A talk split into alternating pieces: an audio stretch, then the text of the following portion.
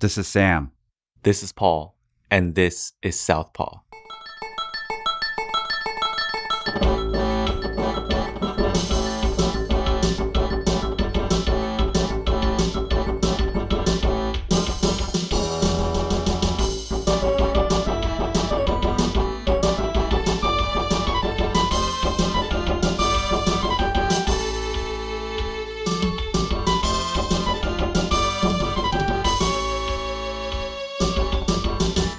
So today, joining us on the podcast is Elias Cepeda. Am I saying that right? Yeah, yeah, doing great. Thanks for having me on, guys. All right, and you are an MMA writer, and also, well, why don't you introduce yourself to us and to our audience? No, that's correct. Yeah, I'm a writer. I've uh, covered MMA and boxing for uh, for quite a while now, and uh, yeah, man, I've covered other things too. But yeah, I uh, right now I have a column for mixedmartialarts.com, uh, and uh, yeah, used to fight as an amateur. I'm a coach as well now. I still do jiu-jitsu. Um, but yeah, man, um, I'm a writer. And how long have you been writing about combat sports? Yeah, so I uh, since I was I think I was 21, I, I got my first job uh, back in 2006 for um, a site called InsideFighting.com. Uh, at the time, it had some of the best. Other than me, it had some of the best writers in boxing and MMA, and uh, I I got lucky uh, and and uh, pitched them a, a, couple stories and uh, got my first story published there ever. It was on Andrei Arlovski, uh, who fought last night or fought uh, this past weekend, and uh, he was training at the school I was training at at the time, and no one was really doing any reporting on him.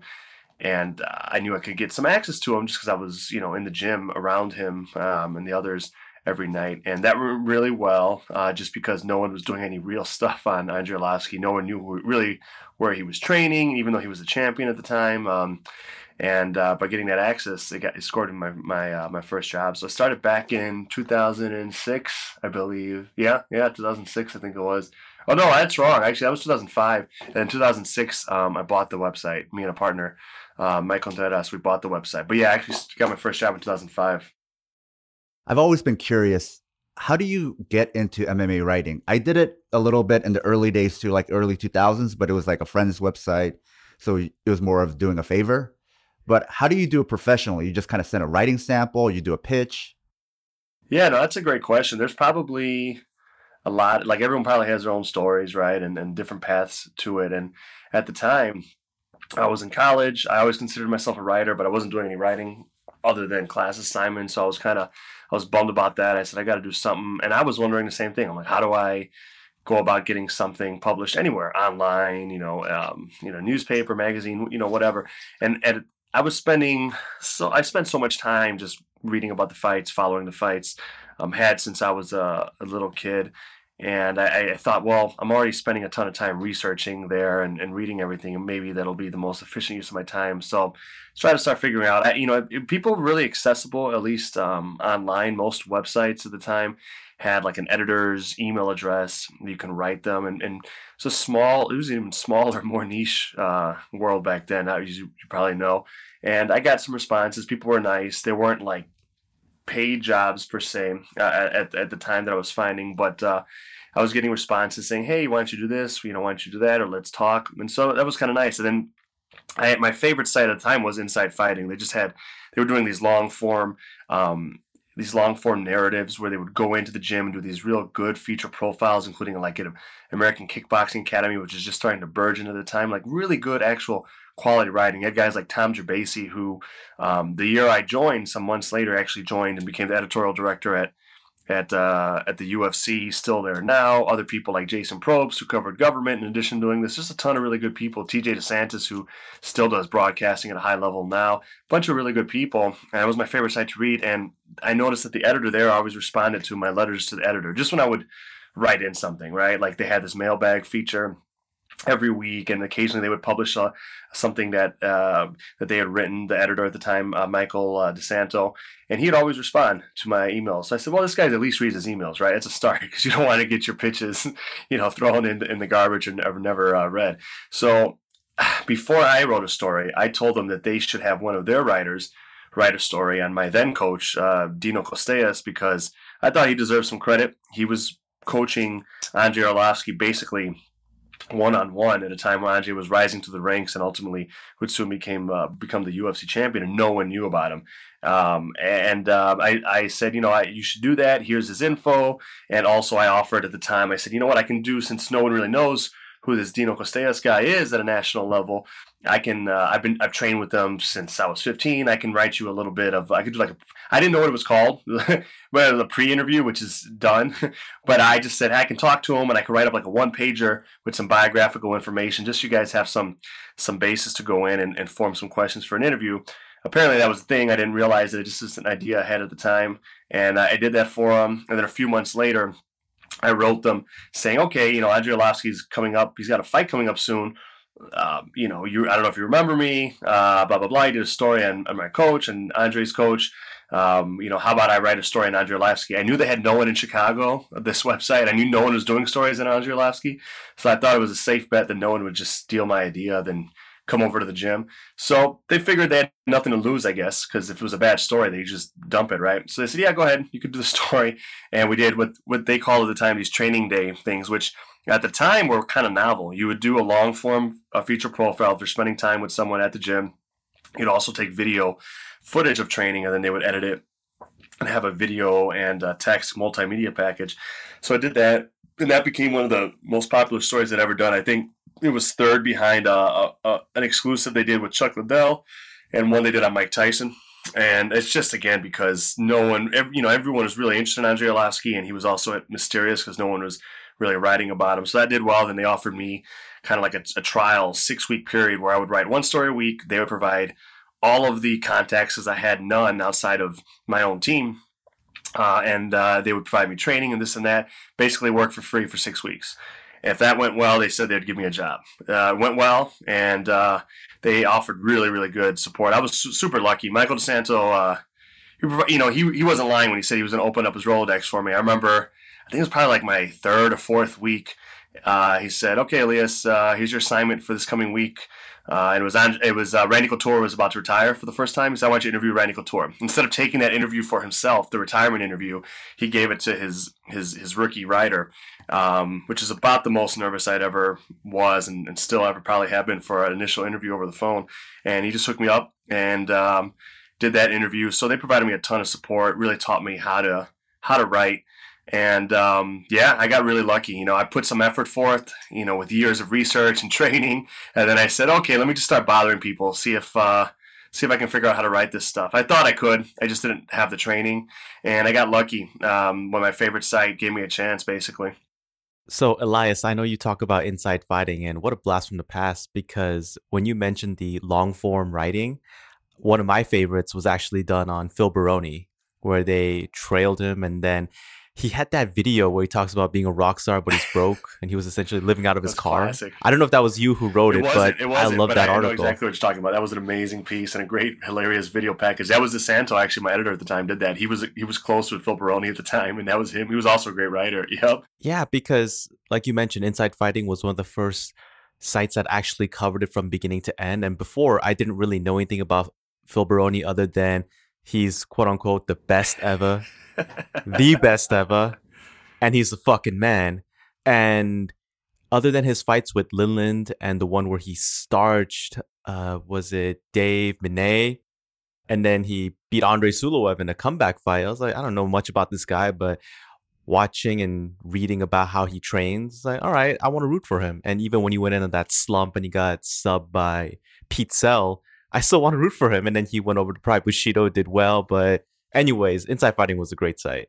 No, it wasn't. It was my favorite. I, I feel like I'm not I'm not bragging because it was my favorite before I before I worked there before I took over. And yeah, that's it's awesome. And I, I love I love hearing people who also were, were fans of it like me. But yeah, isn't it amazing what like what a great what a great uh, feature profile can do for someone's interest in in the sport in any sport in, in a personality or in any subject matter I suppose right like it's it's that stuff where that that makes us I feel start caring about uh, a topic or a person regardless of wins or losses. Like you said, you're like, yeah, I didn't care. After I read that, I didn't care if you know if he if he lost, whatever. I was still interested in him, and I and I think that that was one of the more early formative experiences I had. My dad, when I was a kid, got me a subscription to Sports Illustrated back when they were still uh, you know running pretty high octane and had really good writing and and I would read I always watch sports but I would read these you know little longer magazine pieces and they were talking about the person's life and they were you know relaxed it wasn't a quick vignette and that that really I think that's what if I think about it, that's what got me interested in in writing to begin with is because it felt like a really cool way to get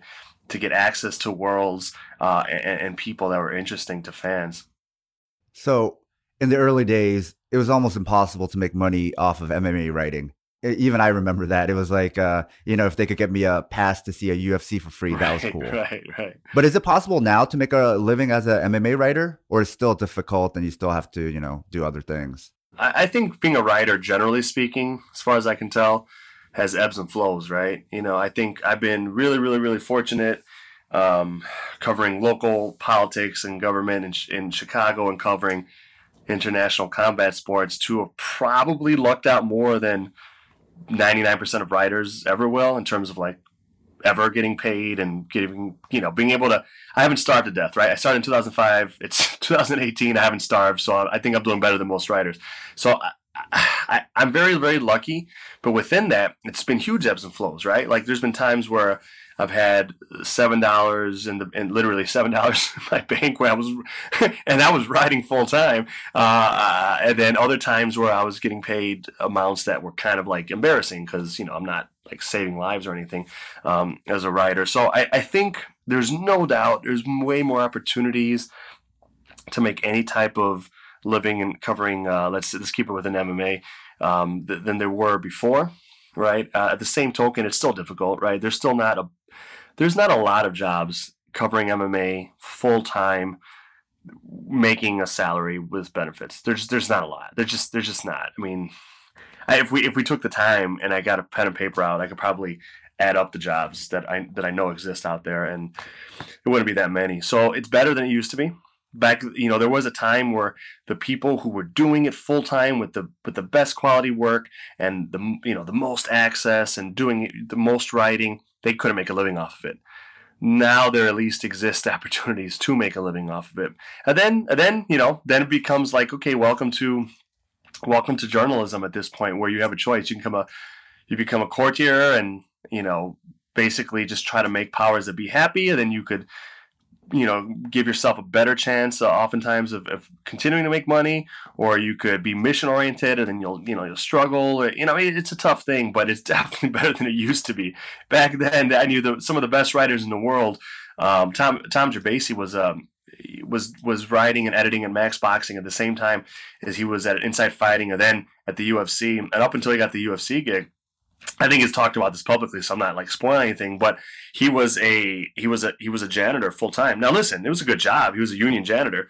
You know, I mean, like he got paid a salary. He was raising a family. It's not, but it was hard work. And the point being, he had to do another job on top of covering um, on top of covering the sports, right? And he was the best. And I still think he uh, writing pound for pound. I think Tom Gerbasi is the best writer. He doesn't do journalism per se because he's you know he's working for the UFC, but as a writer, in terms of the quality and the quantity he puts out, he's he's the freaking best. And he like he was basically within that niche community of boxing and MMA, like the the most well known person out there. And he, you know, no one knew that he was also having to work a full time job. So you know, it, it's it's possible now. There's not many jobs, and sometimes the best jobs in the world evaporate. Yahoo Sports at one point had a huge amount of money on their staff, and um, then cut it down. And then they had a lesser amount, and I was an editor there. And, uh, and then they cut back there again. And then we were at Fox Sports, and they spent a ton of money. And then they just foxsports.com and the whole decided they were going to have no writing at all even though you know they're just wrecking in traffic so it's very volatile it's not secure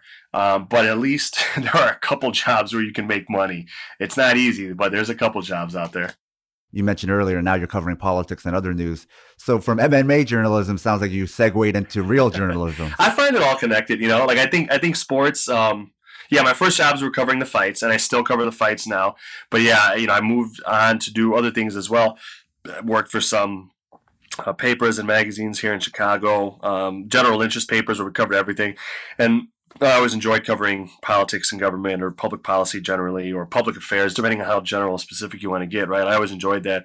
Um, but I always felt, and you know, I, I studied political science as an undergrad. I, you know, we all, I grew up um, you know, watching the Sunday morning shows, discussing things, reading. I mean, it, it wasn't it wasn't a stretch for me by any case, by any stretch of the imagination. But I've always viewed I've always viewed like sports journalism as a, as a phenomenal way to get at deeper societal issues for for all people, people who may think that oh they don't quote unquote like politics, they don't quote unquote want to discuss politics but they don't realize that you know politics is is, is everything, right? The, the the heights of my ceiling in my in my home right now are, are, probably you know regulated by city code, which is a political process in addition to an engineering thing. You know the, uh, um, the, the their favorite athletes and how much they get paid and the flexibility they have to go to this team or that team, or you know the ways that they can uh, bargain collectively or as individual contractors. All of that is is politics, and it's all connected to the more the more fun things that we think about. Oh, look at this guy's house. Look at that. Look at that athlete's, you know, car. Okay, well, how did they get there? How did they get to that point of wealth? Baseball players weren't always paid this amount. Football players weren't always paid this amount. What are the machinations and the history, the particular history that that led that uh, to be, or you know, in a kind of the more prehistoric stage that we're still at with with MMA, how do I see people fighting uh, on national television or now soon to be ESPN and and and pay per view? Um, yet they, you know, up until recently, the heavyweight champion of the world had to work as a fire fireman. Um, you know, he says he loves the work, and I know Stipe Miocic does, but also happens to be the only job that he has that has a pension, that has health insurance, you know, and he has a family. So how does that work? You know, how how you know how, how does that happen where MMA uh, that grew from this thing that all of us here, it sounds like for a long time, been watching and loving, and including when it was effectively banned. How is it that these these, these folks now are all over? They're they're they have corporate, um, you know, Forbes 500 and Forbes 100 companies on their shorts, on the ring, uh, and yet they still have to work, you know, side jobs. I think, you know, politics, you know, or you could talk about, you know, labor issues throughout the years. You can talk about race in society through the prism of, of sports. You can talk about, you know, um, labor rights. You can talk about uh, gender politics. You can talk about just about anything through the prism of sports. So it's a really good opportunity to get people to care about larger political issues because they care about sports. So I've always, I've always thought that they were connected, and just as much as MMA journalism has has its issues as as a loosely as a loose institution. But you know journalism of all sorts always has and and, and always does as well. So it's tough man. There's real journalism and i think you can do real journalism regardless of what you're covering and i think you could do poor journalism regardless of what you're covering too. But yeah i always it was easy for me to transition one to the other. Um, I, I studied politics um, uh, I've always enjoyed that, and I always saw sports as not disconnected from that. So yeah, as other opportunities came about, I, I, took them, and and sometimes it took me a little away from fighting, and sometimes it brought me back. Um, but yeah, it's it's I, I see them as connected.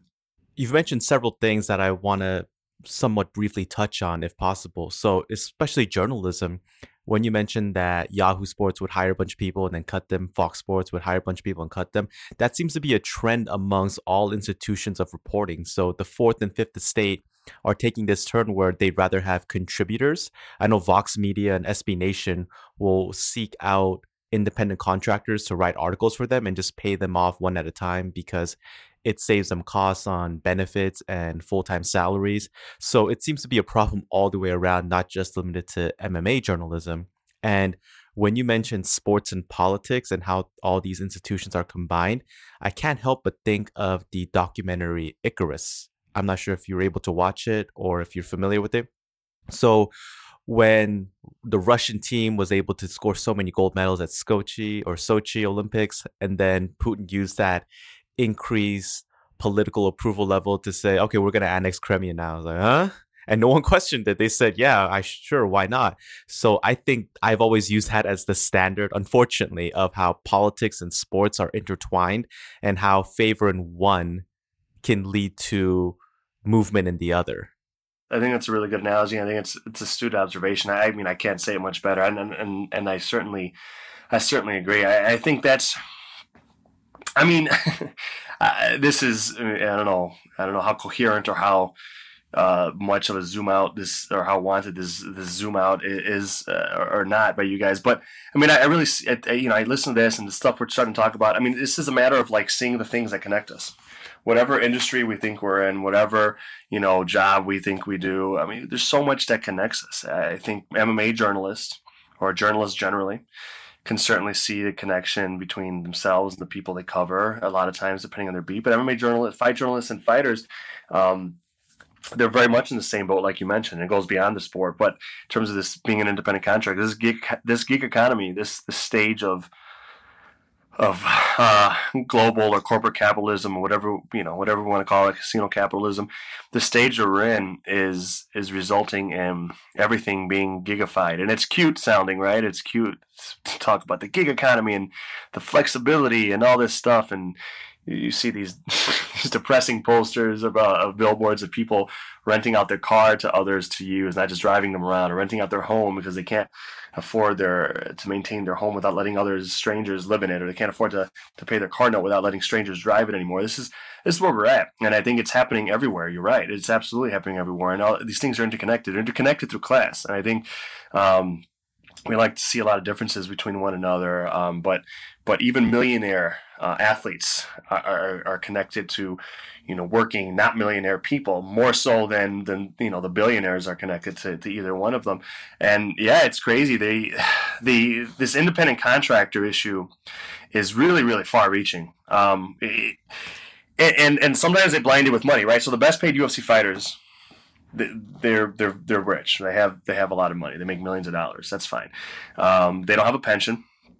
They don't they don't have a they don't have a seat at the table when deals with the different corporate sponsors that they are compelled to wear on their shorts or to fight on. Uh, they're compelled to fight on in, in their mats. They don't have a, a seat at the table, nor is there representation when those deals are and negotiated, so they miss out on that. There's no auditing process of what comes in, even with deals where they're supposed to have some type of royalty, like video games or toys. You talk to a lot of fighters; they've never gotten a check from video games, and they're in the video games. They've never gotten a check from the action figures, and they have action figures made out of them because you know it's it's a very insecure place to be. They can be fired pretty much uh, at will but on their end they they're they're they're being given they have to give exclusivity that's something that the the some of the luckiest MMA or combat sport writers can can relate with. Uh, I was paid well at Yahoo Sports and I was paid well at Fox Sports, um, but I was an independent contractor. Even though there was like insurance available to me, I mean, I was at will. I wasn't a part of a guild. I wasn't a part of a union.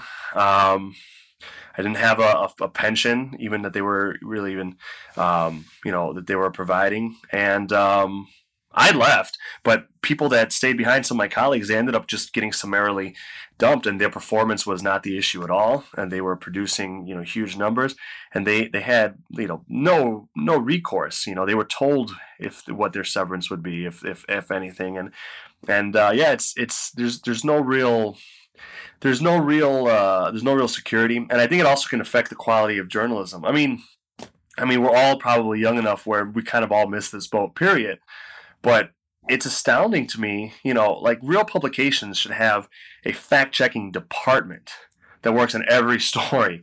There should be multiple editors, from line editors to copy editors to overall, like uh, all the way up to editorial directors, editor in chief. There should be multiple layers of of, uh, of editors that ensure like a really thoughtful, probing editorial process, divided up by beat and sub beat. So if you're, you know, and it should be robust reporting staffs and and columnist staffs as well. So not not only you don't just have a an MMA team, you have, you know, the team that does the analysis, the technique. Let's keep it in MMA world. They, they talk about the technical components of it. You have people that talk about the business of MMA. You have science reporters who are covering this, uh, you know, this this business as well. You know, God knows you we could use that right now when we have an accountant like Jeff Novitzky putting out all sorts of nonsense out there, and people just have to kind of accept it at face value because we don't have any science reporters um, at these outlets. Um, you should have regular people that are specifically covering covering state houses and and uh, athletic commissions doing the regulation side of MMA. That doesn't happen, and not only that, but most writers not only we have to you know it's nice to have flexibility. We have to you know cultivate the stories from start to end uh, along with our sources. But we pretty much self edit a lot of the times and self publish and that's fine. Like I'm, a, I've been, an, I've been a writer, I've been a reporter, I've been an editor, I've been a publisher, I've been a, a hell, a lot of hats, and I am a decent, uh, decent line editor, a decent copy editor. Um, but you know, everyone should have, uh, should have you know different levels placed in front of them and other eyes on their work. As a result, you get a lot of things going out there without any type of real editorial process. It's rushed, um, and it's really, really susceptible to just taking whatever you're fed from, in this case, fight promotions, because you have deadlines to meet. You don't have a lot of standards for taking time with stories and care with stories. So it's very easy to quote Dana White and present it in a headline, even if he's lying, and, and that's that's most most people read. And that's not just happening here. That's happening. You know, I read the laziest headlines like like all of us do every single day from from the White the, the White House um, the the people that cover the White House, the White House beat. It's insane. The, the the president of the United States will will will say a lie, and because they want to keep up with this 24 hour news cycle, and and and there's cost cutting, and they just want to they want to get um, traffic, and they don't they don't have like a bunch of uh, a bunch of level. They have reduced levels of of editorial oversight as well. At this point, they'll just quote the president's lie and put it up there and let it stand on its own without any type of analysis. It's it's really a shame. It rushes things. It it makes us more um, inappropriately independent, uh, dependent on the people we cover as opposed to independent from them, which is which is a really important line to have. Um, and it's it's not good for, for us that work in there. It doesn't it doesn't really provide well for for our security. It's kind of like boom and bust. Oh man, I'm making a lot of money now. That's cool. I'm getting a lot of exposure. Oh, now I'm not, and you know, and I have nothing to, to fall back on. So I think it's I think it's really deleterious. I think it's um it's affecting just about every sector that we see out there. You know, full time um, work for people that is, pays a living wage is disappearing in just about every sector and every industry. Uh, you know, and and some industries altogether are, are, disappearing, and I think they're all connected. I think they're part of the. I think they're part of the same thing. Uh, I think they're all part of the same. Um, the same approach that in the, the the global economy is is taking putting aside your journalist hat for a second, you mentioned a lot of things. So where do you think this is headed? Because do you know the philosopher Slavoj Žižek? Yep. So there's a quote, it's a paraphrase. He didn't exactly put it this way, but basically the paraphrase goes, it's easier for us to imagine the end of civilization than the end of capitalism. Right, right and and you see that in movies where they're like I don't know Avengers or or Terminator. It's like well, industry and profits always going to go up, and we always need to replace humans and build more stuff and use more resources. So I guess there's no way to stop it. And it's like, yeah, we could have some kind of different economy, but but doesn't. But that idea doesn't even occur to the writers that that's even possible. Right. You know, you get it, so I could just explain it to you in a couple sentences. When I talk to somebody who's never thought about it, it takes me like 30 minutes to try to just explain this idea. you know, there's like another way we can run society. No, I think I think I think that's right. That's profound. Yeah, I, Zizek is is is pretty good too. Like eh, um, he's he's a he's a crazy dude, but he's, he's my type of crazy. He's an interesting guy. Um, I think he's right. I think he's right. I think um, and, you know. Furthermore, I, perhaps people don't understand how when they when they can conceive of the end of the world. And I think there's a lot of cognitive dissonance about that. I think people don't. I think we have some trouble as civilization coming to terms with the fact that we are that, that we that we could that the world end of the world could happen in any way other than some you know um, you know uh, uh, Armageddon porn in the form of some like you know earthquake movie or volcano movie. I think we actually don't see it for what it is. Uh, we only can think of terms of cataclysm and drama. We don't see like, no, the Earth will will will will hobble on, but the end of a civilization as we know it can happen. The end of our species as we know it can happen. Uh, the end of at least structured civilization or organized um, uh, civilization. I think I'm paraphrasing.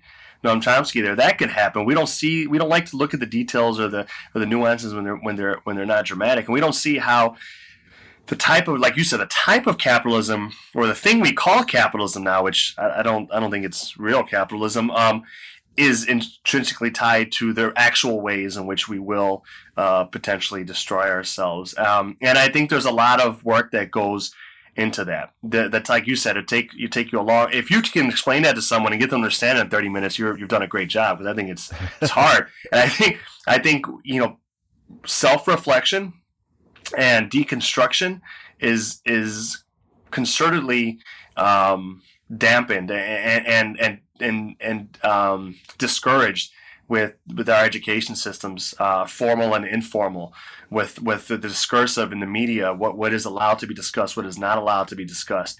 It's um, it's insane. You know, when was the last time when I shouldn't say things so glibly like insane, but it's it's it's astounding to me.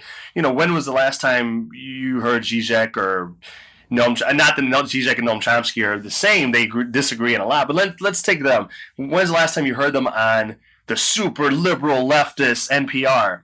You haven't, and you won't. You won't. They're barred. Forget about them. What about Ralph Nader? No, oh my gosh, yeah, exactly, exactly. They'll never let him on anything. No, that's right. Ralph Nader, who's probably done more than any other American for Americans in, in the 20th and 21st century. I mean, not only did he fight for and, and specifically uh, um, write all of the um, the most important legislation that's probably saved millions upon millions of lives from from the food industry to the car industry. I mean, it's just it's just a, it's a, as close to a real life superhero as one can get. He he's avoided any type of of uh, of financial corruption. I mean, it's just so rare, and, and he, he doesn't even get a seat uh, at, any table. We're not allowed to discuss things. the thing, like I think you're right. The thing that we're not we're allowed to discuss a lot, and there's a lot of rancor and there's a lot of arguing on these political shows or on the news and stuff. What you can't, as far as I can tell, what you definitely can't ever discuss is criticism of the system as it stands. And we can call that globalism. Again, I think it's a real weird deviation from from Adam Smith that I read. Uh, um, and I'm a, I'm, a, I'm a merchant capitalist. I have a jiu-jitsu school. I have an MMA school. Like I've, I've owned businesses. I have no problem with like working on something and providing services and getting paid for it. That's, that's, that's definitely not, um, you know, I don't think, I think there's worse things in the world, but that's a far cry from what we're doing now, which is where we have basically state capitalism the same as Russia ever did or China ever really has or currently has where there's you know there's a huge redistribution of wealth from from the working class and the poor to the rich, uh, the the the destruction of any type of real uh, markets. I think I don't think free markets are the worst things in the world. I just think that in, in an Orwellian sense, what we call free markets are, are completely uh, captive uh, or or propped up markets, um, you know, run by cartels that influence and take the government captive. So yeah, I think it's it's kind of it's insane to think you you can talk with people. Um, again, I keep saying that it's you can talk with folks on issue after issue uh, and what they would like to see. You know, whether it's healthcare or or democratic rights by some other name in the workplace. Like who wouldn't who who doesn't wish that they had more say in what happens at their workplace, right? Like who doesn't think somebody above them is making really dumb decisions and they'd be better off if they had a stake in you know or not a stake but a say in what was going on because they certainly have a stake in it. Everyone agrees with all these types of issues, but the second you call it uh, socialism or you know any communism or anything else um, from a strictly academic sense you, you come up against a wall. And i think a lot of work has been put to make sure that happens. We, you know we we were really you know a lot of work was was put into us unthinkingly supporting joe stalin who was a horrible human being of course when he was our ally in world war ii and they were they were winning the uh, winning the world war for for the Allies largely. Um, uh, you know, we were just I'm thinking like Uncle Sam and Uncle Joe were hand in hand in all the propaganda. Then immediately afterwards, they had a, they had a big ideological project. Uh, the, the American government, the military-industrial complex,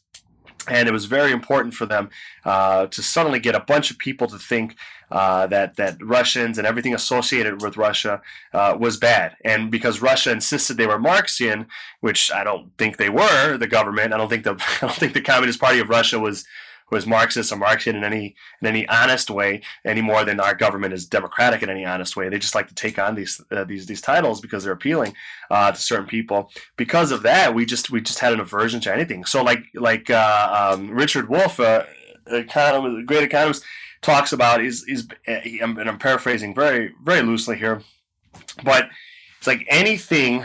Um, you know anything that you know is critical of the of any system we have is important. Whether you agree with it or you don't agree with it. Right now we have this global uh, capitalism. The most important critique of that uh, is speaking very collectively and very broadly um, um, is, is is is marxism. How do you not even how, how is you, how do you never look at the critique of the system you have. If you end up agreeing with it or disagreeing with it, you should study it. And you know, he he talked about how it is entire education all the way up through his PhD in economics, no one ever had him required him to read Marx. Uh, which is just ludicrous. And it, that that's not just popular journalism. That's not just elementary school. That's the the best, supposedly the best educational institutions at the highest level, uh, just banning certain types of thought and certain types of criticism. So yeah, it's I think that's that's what we get um, is we get people just unable to fathom uh, any type of other possibility, any other type of li- way of living, and it's astounding because capitalism, as as we call it, as we run it, is incredibly unstable. It collapses like every half decade to decade and yet we don't even think that maybe there's something else. We don't even think that maybe there's something else we could do. We only think about the atrocities committed by so-called communist countries, who I, I argue aren't communists, um, like Russia or China. We don't even think about the millions that we're still enslaving with our so-called capitalist system, which I don't think is really capitalist. We just we it just never even occurs to us, right? It's it's it's just it's incredible and it's really sad. It's funny when you mention Richard Wolff because in the context of fighting, I would love to see a matchup between Richard Wolff and Jordan Peterson, but the Peterson camp is not going to allow that. They're like, oh no, that's a bad style matchup for us. We're going to lose that one. We need to avoid that fight at all costs. It's like that Clubber Lang and Rocky Balboa, where Mick is like, you can't fight him, you're gonna lose. You're not, you're too coddled. You haven't fought any real challengers. You do well against these other college professors who have no idea what you're talking about, but against somebody who knows their shit Yeah. and will call you out on it and ask for examples, you're gonna be more or less left defenseless. And it's similar to whenever he talks to Sam Harris about religion, is like, this won't end well. But then Sam Harris kind of massages that in. It was like, well, I don't think you're right, as opposed to, let's say, a Christopher Hitchens or Dawkins who would have just shredded him. Was like, no, you're wrong. Here's why. And you talked about several things. One of the off things I want to mention is anytime somebody says Noam Chomsky, when I was active on the Sherdog forums, somebody quoted Noam Chomsky, and I swear to God, one of the guys said, "I couldn't find Noam Chomsky on the Fight Fighter uh, on the Sherdog fight finder. is he any good?" And I was like, "No fucking way." so I had that as my signature for a long time. It was like Straw Dog Thirty Seven or somebody. It was like, no way. And I think um, more or less, if in the context of fighting, the UFC is proof that supply side economics doesn't work. yeah, no, right, right. I think I think a lot there's there's abundant evidence that supply side economics doesn't work the way that we're told it's supposed to work. Um, yeah, no, it's a matter of faith, right? Like it's it's a, it's it's a matter of uh, orthodox faith, uh, faith as much as as any religion. And I'm not I'm not downing people with religious faith or mystical faith. I, I actually myself believe in all sorts of things that are non-rational, and, and but I'm okay. I, but I'm but I'm okay with saying it's a matter of faith. I don't try to I don't try to tell people no, I can prove it or I'm you know anything like that. It, the, the Rocky analogy works up until the point where he he wouldn't have a chance to beat Clubber Lang like Rocky did. It would just be it's just they're not even the same sport. I mean, it's like t-ball versus I don't know baseball. It'd be absurd. Well, you know, we've all been on the message boards since sounds like for a while. yeah, So if we, you know, you, if you've been on the underground and and Sherdog from the early days to now, we kind of saw, you know, politics changing before mainstream did.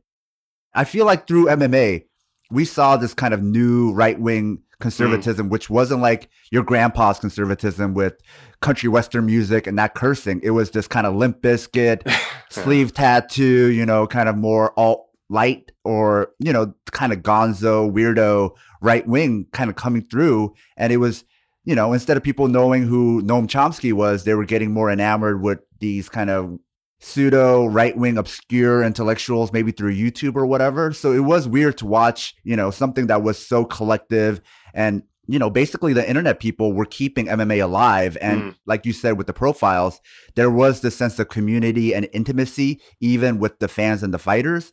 And then we saw it change over time into this like very extreme individualism. Kind of everybody was becoming like a lone wolf archetype. That's interesting. Yeah, yeah. I think I think that's really perceptive. I I, I had been thinking a lot about the analogies or the I don't know maybe that's not the right word, but the, the you know the the the side by side development of um or the change in politics and, and and driven by online culture that we saw in in fighting. You're right, and then and and apparently from what I read and and, and some of the reporting I read or listen to about uh, uh, about some of um the the so-called alt-right, these neo uh, white supremacists. That's really driven by online culture as well, and the anonymity that uh, that some people need in order to to take on these identities, which ultimately become actionable to organize online. Yeah, I had thought about that. I hadn't thought about the the move, which I think you're right on, from like this community sense to individualism, and yeah, even maybe a weaponized lone wolf situation. Um, I think that's really that's really interesting. I think I think that's right. I think that's right. I mean, I I, I, I never I never went on Sherdog uh, the forums that much. I have an account there. I think I think I had like one or two arguments, but but I was definitely on the underground for a lot. And yeah, I mean, you remember how it was like you you would have you know, there was a sense that people would argue, and there's people maybe liked you or didn't like you, but it's felt like a community. People felt like they were bonded at least through this love for fighting, and and so much so that you know the biggest names in the sports and the fighters would come on there and talk. And now they've all been driven off because um, it's just like a really weird, mean culture, and it's and it's not it's not even like subtly or hidden. I mean, it's just it's very racist, and this breaks my heart, right? Like the owner of it, Kirik Jenness, is a friend of mine. He's my boss there, and I, I, think that's right. I just think things become their own beast, and and like so many other online communities I read about, I think there's just like this fomenting, fermenting of of um of of of individualism, for which I hadn't thought about, but also this, this really radical, um, violent um, racist politics, and it's yeah, and we've seen that develop. And you know, and you guys follow this for forever, been a part of this for forever. I always I've been thinking about how you know there, there needs to be an article written from people that not many of us have done it, but covered the UFC for over a decade and and talk about the language and the treatment of of media members behind the scenes and out in the open of Dana White and how that we really um, what is very similar and, and pretty much identical to what Donald Trump ended up doing starting his campaign. I mean, there are all these types of similarities. Remember Loretta Hunt? The shit Dana White was saying against Loretta Hunt back in the day? Yeah, right, right, exactly. Yeah, it's long forgotten, right? No one really, um, no one really, no one really talks about how, how did that not get him fired? How did that not preclude him from at least years later when a big major company um, like Ari Emanuel's t- takes over the UFC? How did that not preclude them from from keeping someone like him on uh, on board? His his speech is not really changing all that much either. It's just and and it's and it stinks because like the mainstream used to be like man when when when the UFC goes uh, and and MMA goes mainstream if it goes mainstream you know, we're going to be respected and things are going to have to change the way we talk about things. Sadly, what became accepted in the mainstream is what, what Dana White was doing all along. Uh, breaking, you know, union busting uh, type of stuff, um, ma- making the, you know, calling the uh, the press the enemy of the people, just bald faced lies, um, denying that you said something that's on tape. That became mainstream instead of the mainstream end up affecting MMA positively what Dana White uh, was doing all along became, you know, the mainstream of what's happening at the highest level of politics, which it's sad. I, I think we always assumed the mainstream would, would positively affect us, but just like just like we, you know, we often think progress is inevitable or justice is inevitable. Um, it, it isn't, right? It has to be fought for. It's crazy. Yeah, the moment Dana White spoke at the Republican National Convention, um, introducing Donald Trump, I thought, oh fuck, so much for the UFC being apolitical. And so many people in the UFC who don't agree with those politics, well, they? They didn't quit. They didn't say, "Oh well, I, I, you know, my boss is supporting um, the the uh, the candidate of the KKK. I I have to reevaluate my choice and, and not work for this company." They didn't. They stuck around and, and, so then that becomes okay, and that becomes acceptable. The media didn't stop and think about it and ask about him. They're scared of Dana White talking to them angrily or something. I don't know, raising his voice at them because he thinks he's a fighter, and so they don't ask about it much. Um, they, you know, it's it's they don't stand up for one another. They don't stand up for each other. And this this propaganda film, I don't know if you all saw this propaganda. I haven't seen it. I've seen clips. They made a propaganda film that they're putting out on like on their distribution on their Fight Pass. Yeah, Fight Pass. You know, just It's a propaganda film for his his friend Donald Trump. It's um, yeah, and it's giving no one pause. No one. All these reporters think they're so liberal. They'll they'll talk about how liberal they are. I don't. I'm not. I don't. I don't see much being written about this. All these people who probably work for you know in Nevada for him, you know, they're just normal people who probably don't like hate people because of the color of the skin or their or the income tax bracket, and they don't reflect on it. It's this is how things get done. I think you know it's it we've increased job. You know everyone has has has real strong fears and real strong um, employment insecurity, and that's a good good thing to keep people docile and I and keep people too scared to, to speak up.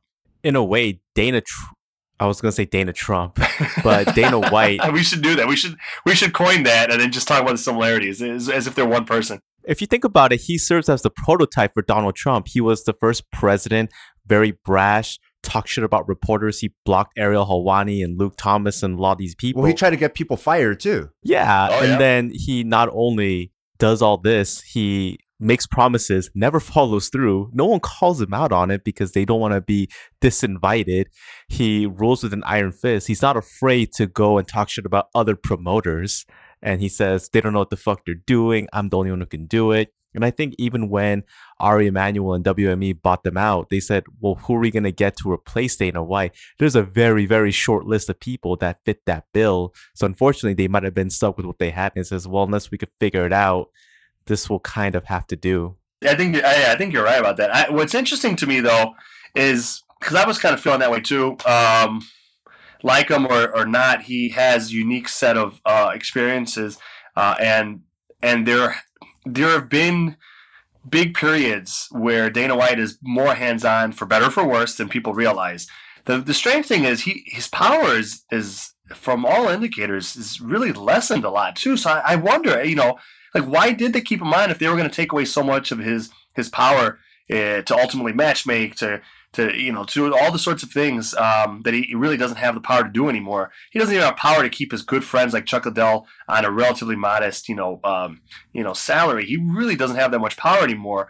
Uh, and so many things long ago, even before this buyout, were taken out of like so, many things were taken out of his hands. Like negotiations with some of the, the, sport's biggest stars, like Jon Jones, was taken out of his hands. People were, were were dealing with Lorenzo Fertitta because they couldn't stand to deal with Dana White. So it's very interesting to me that they kept him on because I was, I was assuming it was for the reasons you were saying, but yet they've stripped him of so much of the power. And so now I wonder if part of it is that he has such celebrity and popularity and as a personality, he himself is a draw of sorts, and that's some of the reason to keep him on. Not even so much the the Mac his his management, because so much of the management has been taken out of his hands. But you know, it's just it's just speculation on my part. I don't know.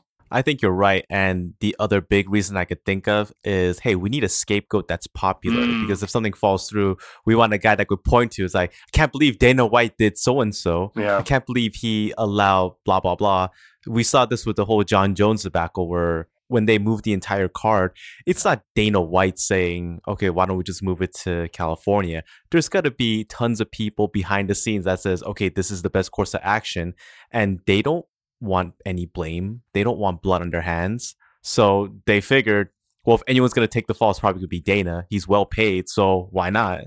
That's true. That's true. Right? And he and he'll he'll love it. He'll love like because he's he's so simple minded that he'll just he loves to to to, to to verbally try to intimidate people. He'll like gleefully take it on. It reminds you of like Michael Scott when he well, I don't know if you guys watched The American Office, but there's a point in, in a later part of when when Steve was on there, there was a scandal brewing with the new owners uh, of of of Dunder Mifflin, and uh, I don't know if this analogy is worth it, so forgive me. And say, and he he welcomes. He said, "Can I?" He was a regional manager. He's a manager, and he said, "Can I do the press conference? I want to take the fall," just because he wanted the attention. He loved having the cameras on him and the, the microphones on him. So the CEO of the this entire uh, international company says, "Yeah, go for it." And he's he just gleefully takes it on. I think Dana White is that. He he he doesn't have much to do. He doesn't you know he loves he loves to hate the things he he he hates and he'll like gladly go out there and, and play his part of like oh I'm tough. I you know I, I refuse to take this question or this person's an idiot.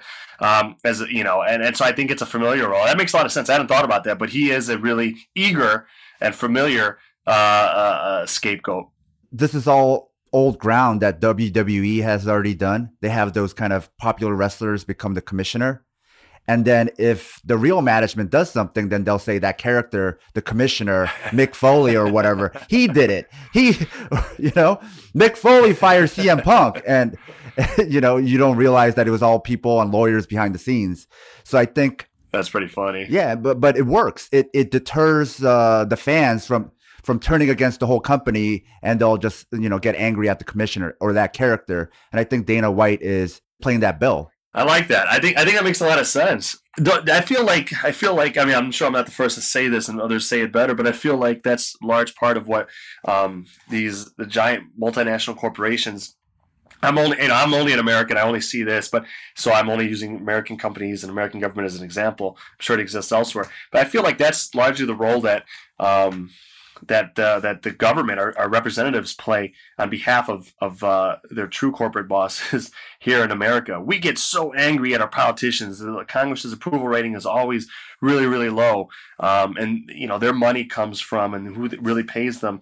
Uh, are, these are these corporations that who you know and whose fates they they uh, they weigh in on a daily basis in the form of legislation or uh, bureaucratic decisions.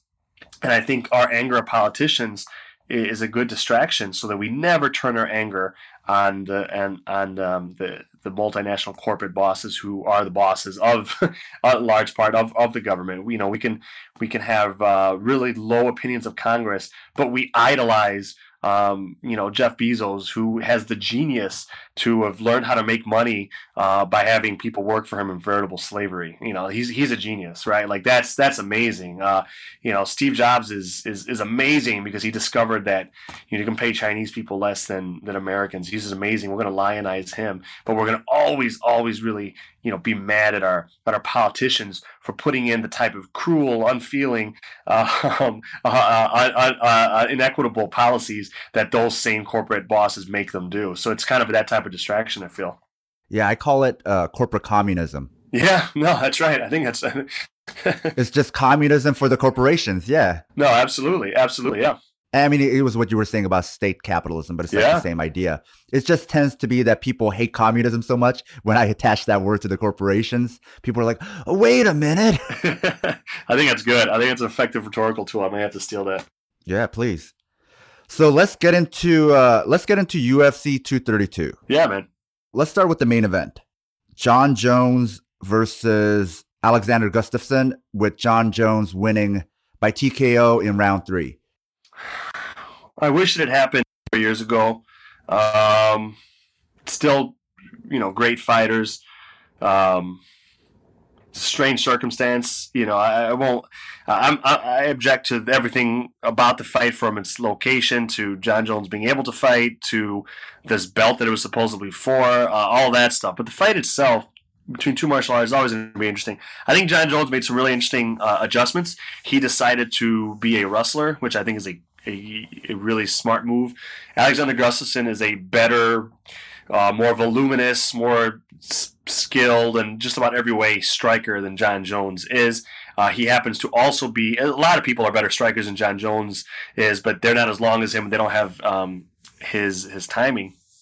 Uh, Alexander Gustafsson has great timing and is just as long as him about, so he gave him a lot of trouble with his superior striking skill in their first fight. Jon Jones from the get go, I know he only really scored, kept that clean takedown in the third round, but he from the get go Jon Jones put Alexander Gustafsson on, on alert from the start of their fight that, that he was going to be a takedown threat. And Alexander Gustafsson knew what a true what a true risk that was for him to be put on his back because he knew basically probably that if he was held on his back for any length of time, like he finally was in the third round, he wouldn't be able to last for very long with Jon Jones on top of him. And so that does a lot of things. Even with even with Jones only really hit, hitting that takedown in the third he was able to neutralize, I feel, a lot of Gustafsson's offense earlier because of the takedown threat. Gustafsson, there were there were moments in the fight earlier in the fight where Gustafsson would effectively walk down and feint uh, uh, his way um, to the cage, corner Jon Jones completely with his footwork and feinting, and then try nothing, and then Jon Jones will be able to walk away. Why? Well, it's tough because you're like to, if you're gonna if you're gonna corner someone and then go offensive with your strikes, the distance is gonna close, and what's gonna happen in this particular matchup? You don't want the distance to close between you and Jon Jones because he's probably the best wrestler um, in, in, MMA. He's gonna put you on your back. So Jon Jones' strategy, I think, of showing the takedown early and often uh, really, really paid dividends. He showed he showed that you know what, uh, Alex, I'm I'm gonna basically I'm gonna kick you at length and then I'm gonna try to wrestle you, and that made him a completely different threat than he was in their first fight, where he basically was like, no, let's let's kickbox a lot and let's see who gets the better of that. Uh, and he's not going to score more than Alexander Gustafsson if they just kickbox. He might score with more power, which is what happened in their first fight, and then that'll make the difference. But I, I thought that was a really smart adjustment I'm assuming it was conscious from him and uh, and some of his coaches to say, let's go back to wrestling because what makes Jon Jones what makes Jon Jones a, an, a, really effective fighter at the end of the day, I feel, is his wrestling. Um, I don't think anyone has more efficacious wrestling um, in, in, the sport. So I you know they made really good adjustments, and um, and he, he made Alexander Gustafsson freeze up in moments where he should have been offensive, um, and, and understandably so. So another adjustment that I really liked from the Jon Jones camp was the first fight around when Alexander Gustafsson kept moving towards one side and then pivoting quickly to the other, it never made Jones comfortable and he always had to turn. So he had a harder time launching kicks and stifling Alexander Gustafsson's movements. This time around, it looks like the Jones camp did a good job of making sure that they were always on the outside, being able to kick Gustafsson, limiting his mobility. And Gustafsson admitted that right from the get go that he had limited mobility. He couldn't get in that boxing range where he found success before. And with the variety of kicks that they kept feeding Gustafsson, it was harder for him to do that low body jab that he found success with in the first fight. And not to mention, like you said, he always had to worry about the threat of the takedown. And I think it was also Jon Jones throwing it not with the serious intention of taking it down, but here's here's another thing to worry about. I'm gonna do it again.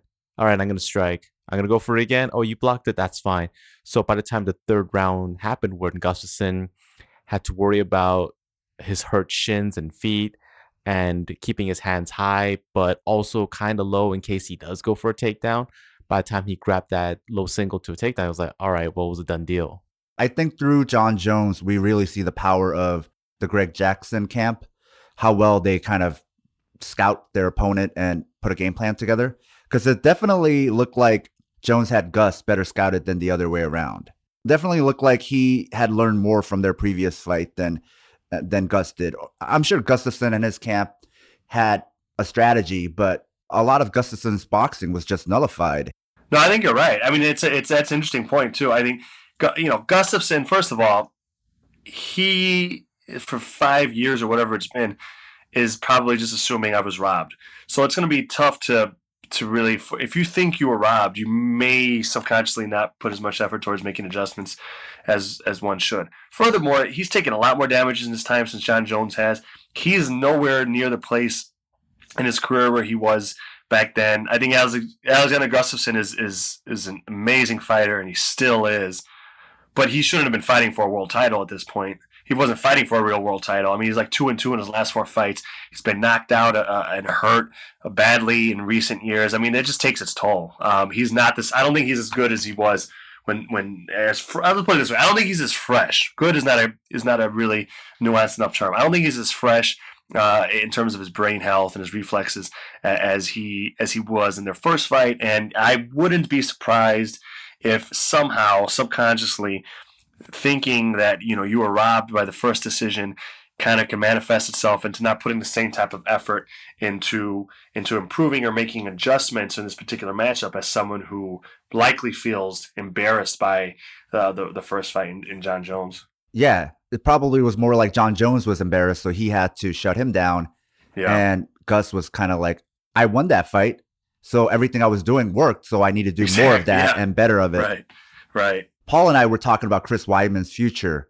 And we were like, well, if he moves up to 205 because the weight cut's so bad, how well would he do? And then we thought about it and we're like, he might do okay because light heavyweight is so weak. So to your point, why is Gus fighting for the title? Because light heavyweight is really weak. I think especially because Bellator exists and a lot of the old legacy fighters have had to retire and they're not as good anymore, like uh, Rashad Evans and so forth. It just leaves the division open where it's just DC, if he's still staying around, Jon Jones and Gustafsson. And you have everybody else rotating out. And even like Ilir Latifi, you know, we were, as fans, we were wondering, is he going to break into it? Is he going to be a contender? And you're like, okay. maybe the division is a lot weaker than we thought. Well, I hate, I you know, I don't mean any disrespect by it, but I understand where you're coming from, and, and I think more than anything, it's the UFC letting. I mean, when you let Phil Davis and Ryan Bader go, who are arguably like the number one contenders at the time, not to mention Mousasi, who can go up to that division and do well. Like, yeah, you're right. It's it's it's much weaker uh, because they let the UFC has been letting top five, top two, top three people just walk. So you're just cycling through the same people. You're right. And then what I'm afraid is there's a guy, Dominick Reyes, who I think has yeah. a ton of upside, but because there isn't that many other good guys, they're going to throw him to Jon Jones like way too early or have him fight for a contendership fight way too early instead mm. of really building this guy up because of the lack of, you know, good guys in the division and, you know, their inability to groom prospects. Hmm. Yeah, no, you're right. I can see that. I can see that happening uh, for sure. Yeah, Reyes is is uh, is excellent. He just beat OSP, you know, that's a big win. Um, that's definitely the, the best person he's ever he's ever beaten. Yeah, it would see it's weird because on the one hand you want to reward him for being undefeated and doing well and all that, but on the other the other hand you're like, yeah, do you want to just do you really want to just ruin uh, his his his flow by by putting him in prematurely? Yeah, I, I think that's a real risk. And then you know talk about it being weak. The the real light heavyweight champion is not even the light heavyweight champion anymore. Daniel Cormier. I know he was probably going to retire anyway, but I mean that's just that's that's how weak it is in a sense, and that. Uh, Daniel Cormier, the real champion, is no longer uh, in the division. They let go the people that were probably next uh, to challenge him at one point, and Ryan Bader, Phil Davis. It's it's um, it's pretty weird, but it's probably what the UFC wants at this point. They probably just want Jon Jones to be there and and just reign supreme. I, I suppose he didn't. You know, Joe Rogan asked him if he wanted to move up to heavyweight, and he's to me clearly said no. He wants Daniel Cormier to come down to light heavyweight, which is kind of absurd at this point. I mean, he, you know, I, I mean, I understand that Jon Jones wants to fight Daniel Cormier, you know, when Cormier is like 50, but it's getting a little bit ridiculous at this point. He wants he wants Daniel Cormier to be like 12 years older than him, you know, and to and to just dope, uh, uh, you know, insanely and to be on his timetable. It's a little bit much. It's the Mayweather model.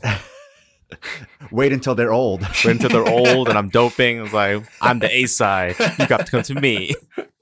But it explains why UFC is relying so much on super fights because you have two divisions that maybe only have five good fighters each side.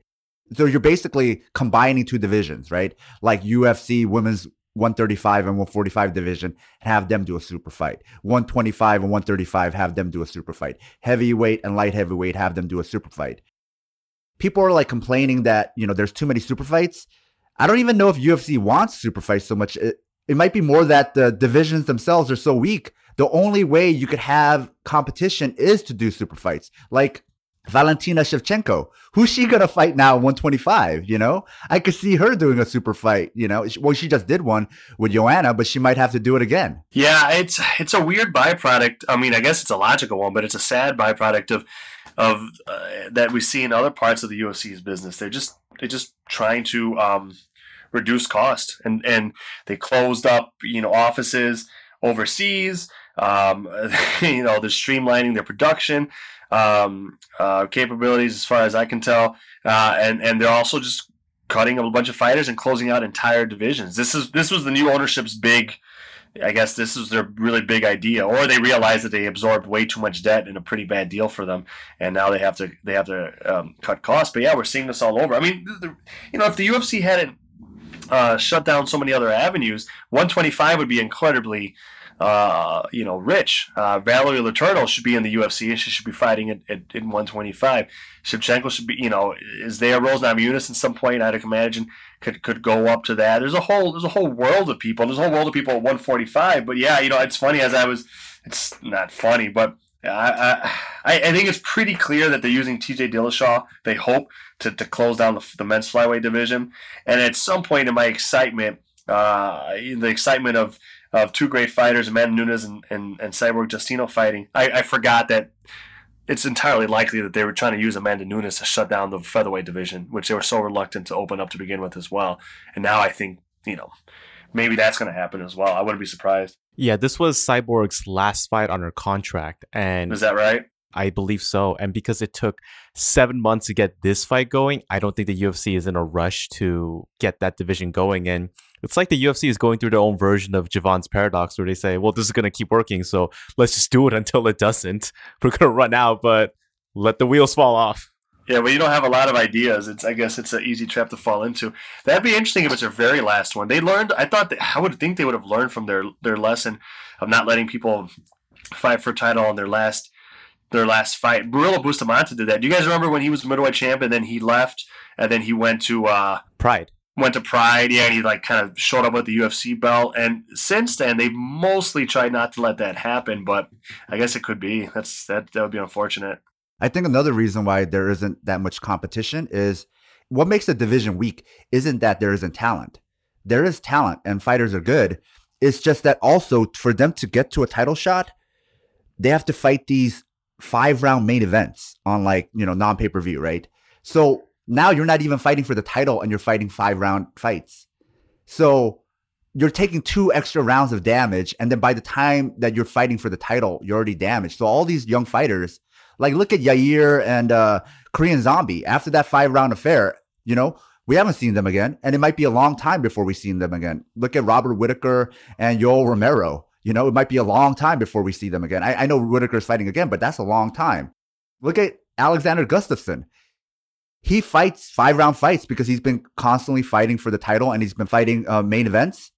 So he fights about once a year because after that five round affair, he just gets so hurt that he can't fight again for another year. So I think that's another reason why uh, the division is weak because you damage the up and comers too much. That's a really good point. Yeah, no, there's just talk about like what's not what's not acceptable or no one thinks to to discuss uh, in in in in mainstream um, or question is is this whole oh you fight five rounds for the same price you'll fight three rounds. Uh, it's you know it's it's it's really unfair it's absurd but it goes along with their intent to really underpay fighters to protect their margin and also with this false narrative that no one really really challenged. Um, and actually played into I think a lot of old school fans um, eagerness to be accepted by mainstream sports because we're not as dangerous in terms of brain health as, as so many other sports. And as people uh, uh, thought we'd let the lie that Dana White, among others, really uh, perpetrated for so long and still do in some ways, that this is the safest sport in the world. Well, no, listen, football is more dangerous. I understand that. Uh, but fighting MMA is not the safest sport in the world. He's long acted like there's nothing to it in terms of damage. It's super safe. Um, sadly, we're only beginning to start seeing the, the long term effects of, of, some of the athletes and the toll it takes on their brains from eh, in this sports like this and kickboxing. People like Gary Goodridge or I, I believe Chuck Liddell as well. Um, but yeah, no, it's it's this is to not be. Um, to not be to you know this needs to be emphasized. Everyone's oh cool i get to have a five round fight. Yeah that's nice but you can't treat these these human beings like they're video game characters. Their energy bar doesn't come back up you know it's the you know in terms of brain health and it takes a huge huge toll. I think that's such a great point that not you know not even i uh, uh, uh, if i'm honest have have talked about that enough. I think that's a really really good point well, boxing, you know, got rid of their championship rounds. So this is the new sport that's supposed to be safer than boxing, and you bring back the mm. championship rounds. it's like, what are you doing? You're like de-evolving. like boxing already learned the hard that's way, true. so that you don't have to. And boxing, the extra rounds are, are three minutes. Yeah, these are five minute that's extra true. rounds. That's very true. The next fight we're going to discuss is Cris Cyborg versus Amanda Nunes, with Cris Cyborg losing to Amanda Nunes by TKO in round one? Well, you know, it's crushing for one of the all-time greats in um, Cris Cyborg, um, who's just kind of just has an has an kind of an astounding. Uh, astounding longevity and astounding uh, invincibility. I think this is the first time she lost since her first pro fight ever. It's just the, the level of dominance that she displayed might be might be the most impressive or the most severe dominance we've ever seen in MMA, male or female. Um, so for her to get dropped what four times in 51 seconds and ultimately knocked out by Amanda Nunes, you know, as crushing as it is for Cris Cyborg, it's it's as as uh, positively uh, thrilling uh, um, for um, for Amanda Nunes and, and, and, a remarkable accomplishment in her. And she she you know she does not have the longevity yet of Cris Cyborg, but Amanda Nunes has beaten decisively so many quality opponents in the last few years that she is she is making a case if she can keep this keep anything resembling this up or just maintain. Uh, she's she's she's building a case uh, to become one of the all time greats. She's already you know accomplished so much. Uh, it, it, was just it was just incredible in terms of the technical you know aspect. Amanda Nunes is is hands are fast. She throws really wide punches, and they still get there faster than her opponent's punches. Um, she's just really, really fast. The opening, the opening salvo, I thought was the leg kick that um, buckled Cris uh, momentarily, and before Cris could even get regain her footing, not only had she eaten that leg kick, she ate a one-two on the jaw, and she she she took it because she's so strong. But it just Amanda Nunes has some some ridiculous speed. A lot of people talk about her power, and I'm sure her power is something.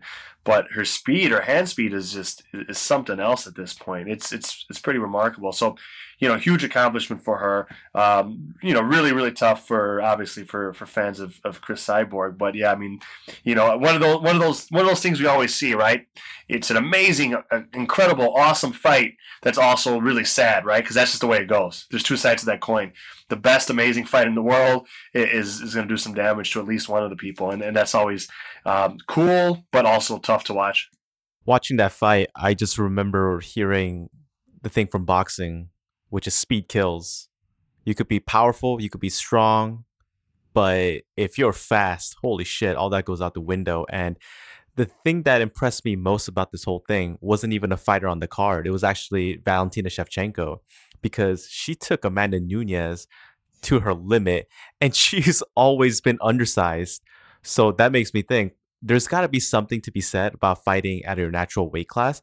And even then, I think Valentina can drop down to 115 if she has to because she doesn't cut that much all the way to begin with. No, I think she told me once she walks around like a 138. Um, that's just crazy uh, compared to what most people do. So she, you know, if she cut like other people cut, she would be fighting 115. Yeah, she's just so good. It's now, now I'm glad, I'm glad you brought that up. Now we can start appreciating how how good Valentina Shevchenko is. If like if her beating Joanna that way for the fourth time in her life um, wasn't enough, uh, now we really are starting to have proper perspective for how close she fought Amanda Nunes. Is Valentina is just she's she's one of those people that's so skilled that she could probably you know, fight anyone, and she'll never really be out of the fight. I think we all thought Cris Cyborg was the Terminator. Like she was invincible. Yeah, I, I, had no idea how to pick it. I did. I, I, did think Nunes was a real threat. I thought either one could knock out the other because of her speed. I thought it was. I definitely thought it was possible. I did, can't say I predicted it. I think, and that's in a similar way. Maybe the Ryan Hall, BJ Penn fight. Like you know, when it happens, it's shocking the way Ryan Hall beat BJ Penn. But at the same token, I kind of, as crazy as it might sound, I kind of thought he had the ability to do exactly what he did. So maybe that one stands out as another shocking one that also maybe shouldn't have been so shocking. I don't know. Yeah, it was shocking in the moment for sure. And then you're like, yeah, I could see that. yeah, right, right, right.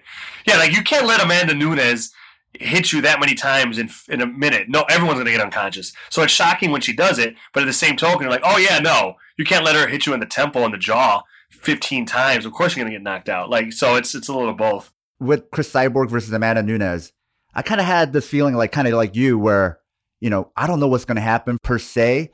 Uh, I thought Cris Cyborg was gonna win, but when I actually saw it happen, I was a lot more shocked than I thought I was gonna be. Mm. Because going into it, you know, anything could happen in an MMA fight. Amanda Nunes hits so hard, but then seeing Cyborg just get dominated like that and then finished, I guess because my eyes have never seen that before.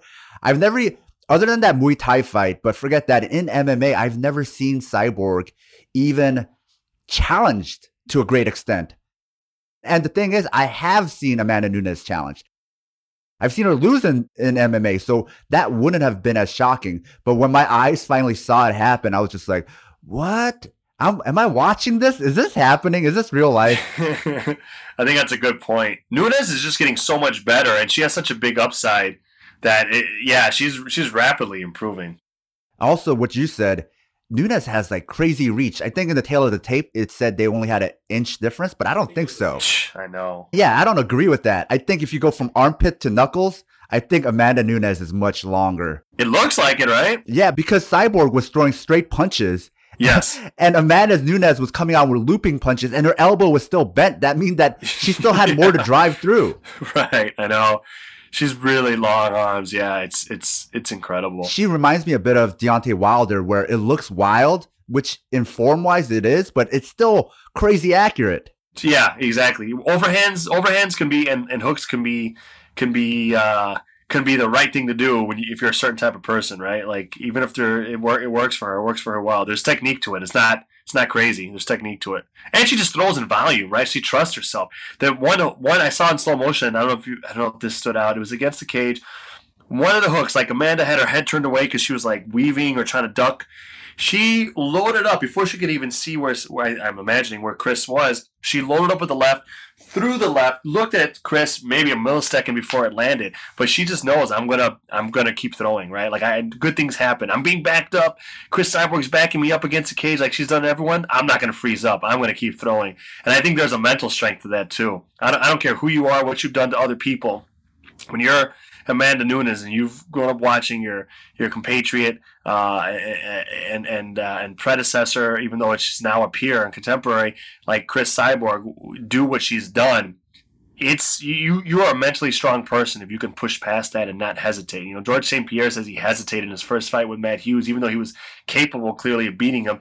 Mentally, he wasn't ready. Uh, and Amanda Nunes trusts herself and mentally is was ready to to in addition to physically ready to to to give herself the best chance. And like that fight could go different another time. That was a firefight. Anything can happen in a firefight. Um, but yeah, was, she deserves all the credit in the world. It was a clean, uh, you know, uh, fight without controversy, and it was it was amazing to see it's kind of a cliche to talk about the mental aspect of MMA and just talking about the other person had the mental edge over the other person. But with this fight, I think it's not cliche. It seemed like leading up to it, Cyborg felt really disrespected by Nunes and she really wanted to prove something. But with that said, in the last three or four fights, she looked really composed and she looked really good and skilled. But then when uh, Nunes came out just guns blazing and no respect. I think something clicked in Cyborg's mind where that composure that she had shown in her last few fights went out the window and it was old Cyborg just coming rushing at her. And the thing was, when Nunes got hurt, she immediately reset her feet and she was moving her head. Whereas it looked like Cyborg, she's a veteran, but she doesn't have veteran moves, it didn't look like, for when she gets hurt because Cyborg didn't reset her feet. She didn't move her head off the center line. It was just back to business. She she got hurt. I don't care. I'm just gonna keep coming forward, throwing ones and twos. And I think that's what was her downfall was the composure that she showed in her previous fights. I think that would have matched up really well against Amanda Nunes. But Amanda Nunes just like pissed Cyborg off, and that's the exact kind of fight that Amanda Nunes needed to knock her out like that. Because Cyborg was running into her punches. No, I think you're. I think I think that's a really good observation. I feel like I don't know this, but I feel like uh, Cris Cyborg in the in the last uh, couple years that she's been working, or a few years that she's been working with with uh, Coach Jason Parillo, she's gotten better. Right, we've seen her be calm and collected, and I think if she had been training with Jason for even longer at this point, I think you know then she would have been more prepared. Whereas you know you know she just you're right. She just instead of like saying okay I got hurt, time to be smart, trying to do trying to do X, Y, and Z, stay away. She reverted to her old self. Um, she's making progress along those lines. Uh, I bet progress that if she continues to work with where Jason eventually, you know, she can deal with that. But yeah, I mean, some people, that's what we love about certain fighters, right? Like, did we ever see Wanderlei Silva, her former teammate, respond? And, like, as far as I can tell, still like they're each other's spirit animals. Like, did we ever see him uh, respond in any different way? No. And sometimes it's tragic, but we also love it about him. And that's kind of what they are and who they are. And yeah, it's, it's some people, that's just, what they are, and it's probably what allowed them to become great. They could have never become great without that, but there comes a certain opponent where it might hurt you. Yeah. Cyborg should have never went full Chute Boxe day. yeah, that's tough, man. Because when Nunes got hurt, immediately she reset her feet. She started right. moving side to side and moving her head. No, that's right. And even when she was throwing, the way she wings her punches, it allows her to slip. So she was always trying to evade. And every time she got hurt, she was like, okay, I got hurt. I got to change my angle. I got to reset. I got to move. Cyborg didn't do any of that. I wonder if now that she's now that she's gotten hurt for the like badly for the first time in an MMA fight. I wonder if now she can she'll she'll, she'll start making those adjustments because it's one thing to know that rationally or to co- cognitively know that, but if you've never been put in that position, um, you you you maybe never really believe someone's going to make you pay. You know, like subconsciously, you never really believe it, and so you respond in a certain way. Amanda Nunes knows people can make her pay because she's lost a lot for that level. So maybe she that helps her maturity, even though she's young that helps her maturity. She's like, oh no, uh, people can hurt me, people can stop me. I know that, so I'm really gonna like, I'm gonna, I'm gonna, I'm gonna really focus on if someone stuns me, backs me up, do all these little things to collect myself with, you know, kind of pragma- uh, pragmatic humility. So maybe now that Cris Cyborg knows she can be hurt.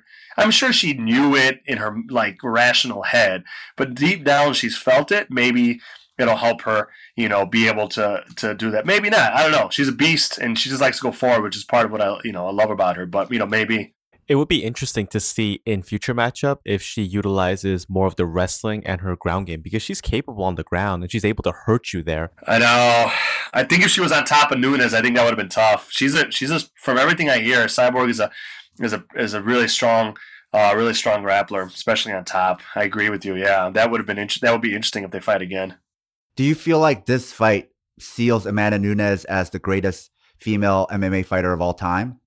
so long as we just have those types of discussions as a community uh, in the right celebratory spirit, I don't I don't mind people falling down on this line or on this you know any anywhere they fall in this discussion, I'm fine with as long as it's not like downing other people. I think she's she's certainly she certainly put herself uh, in, in into consideration. I think. I, I, I'm not a fan. I'm a fan of Joe Rogan. I'm not a fan of every pay per view uh, deciding this person's the best person ever because that's what the, the promotion is saying. Um, so I don't know, right? There's no way we could ever know. I think Amanda Nunes has probably beaten more quality elite world championship level competition than anyone else has in in um, in, in, in MMA history as, as a woman.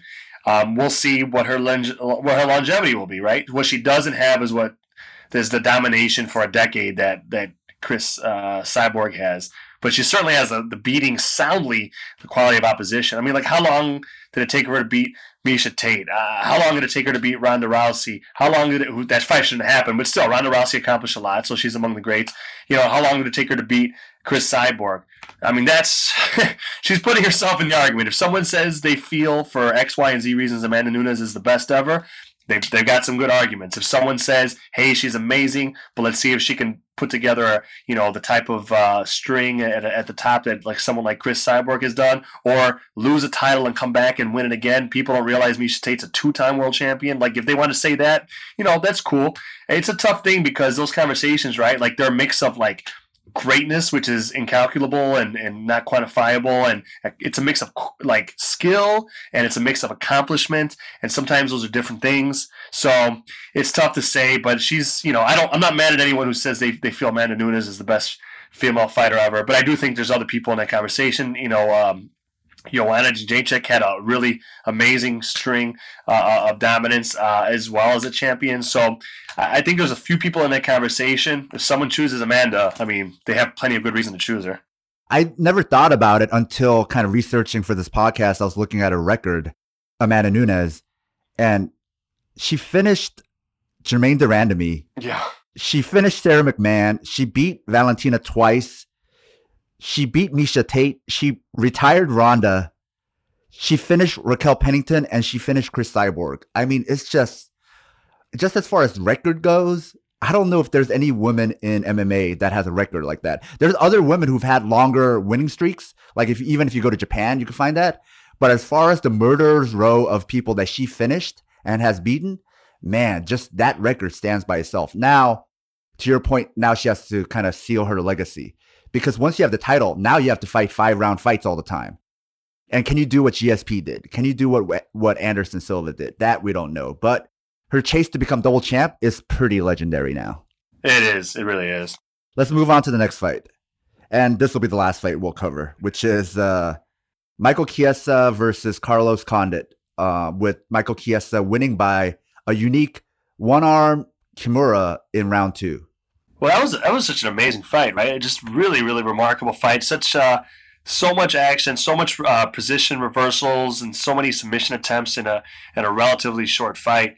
Uh, two two really remarkable, uh, well-rounded dudes that also are just incredible at jiu-jitsu. Um, so I always always like seeing grapplers um, do these exchanges. A couple near falls. Carlos Condit had you know a type of armbar straight arm lock from his back on Michael Chiesa that will tap out most people, and Chiesa reversed it. Just just a remarkable, remarkable fight. Um, both guys look really good. I'm glad no one seemed to have taken a ton of damage in the fight itself in terms of you know brain trauma. Who knows what happens in in training? Michael Chiesa still looks big. He effectively looks really, really strong at welterweight. That's good to see because, of course, he was moving up in weight. He is so tall. He's tall for a welterweight So the fact that he was fighting a lightweight and was a really great lightweight as well, you know, maybe he's got a really good home. He's saying, he's telling everyone, listen, I should have been here all along. I'm world class here.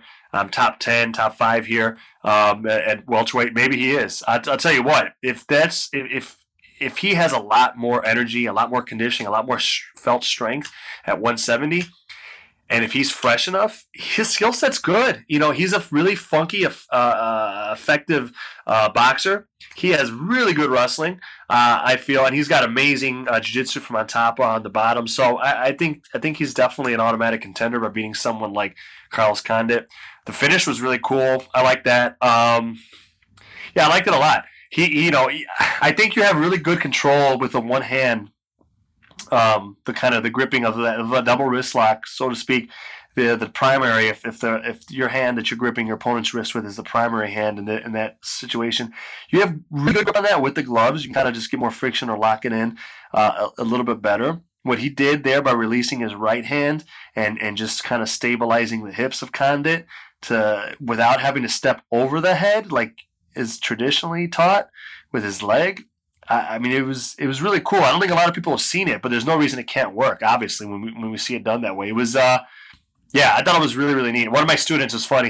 One of my students texted me as soon as it happened. He's like, he was a beginner student. He's he's loving jiu-jitsu. He's like, oh my goodness, Mako Chiesa just finished that with with one arm. Basically, he wants to learn how to do that now. I'm like, yeah, it's very possible. I just most people don't do it, but there's no particular reason you can't if you really have a strong primary grip on that. It was it was interesting. He finished it with one hand and finished it at a at a strange angle. Um, but yeah, I mean, what what an impressive impressive uh, finish over a true a true all time great in Carlos Condit. Yeah, I think dimensions wise, Michael Chiesa is exactly the same height and reach as Carlos Condit, which makes it even crazier how he fought at lightweight. You're not you're not lying he still looks like he's filling out. He looks like Rumble Johnson. It's like Jesus Christ, you, were you always that big? No, he used to look scrawny. Like this guy is like a toothpick, but now he's filling out. Yeah, right, right. It's like he's training for like a Zack Snyder movie. Like, what's going on? I mean, they need a new Superman and all, but geez. No, he used to look like a homeless dude, but now he looks like a Spartan. Yeah, that's right. That's that's the difference between uh, stereotypes for homeless people and Spartans. Basically, just muscle mass. yeah. Everything else styled similarly, uh, but but but just more muscle mass. so another thing that I thought was interesting about the Chiesa Carlos Condit fight was even though he was able to impose his will on Carlos Condit, Carlos Condit has always been susceptible to strong wrestlers. So I do want to know how does Chiesa deal with other wrestlers within that welterweight division that he might not be able to take down? Is his striking going to be enough? Is his size, which is still sizable at welterweight, going to be able to minimize some of the damage he takes? Or will he say, you know what, middleweight's the move for me. I'm going to move up to 185 because he still looks like he could fill out. Right. He's taller than Daniel Cormier, who's the heavyweight champion of the world. So who knows, right? Um, yeah, no, that's a good question. A good couple of questions. I think uh, I think I think I think Mike's got a well-rounded enough game. I think his his striking is good and unorthodox enough. His wrestling is good enough, and his submission game certainly is good enough where he's just hard and his durability and conditioning. It's, it's just gonna be hard to beat. Like it's no one's no one can easily beat him. I don't care who they are. It's not gonna be easy for them to beat him. Some guys can put him on his back and maybe hold him there for a bit.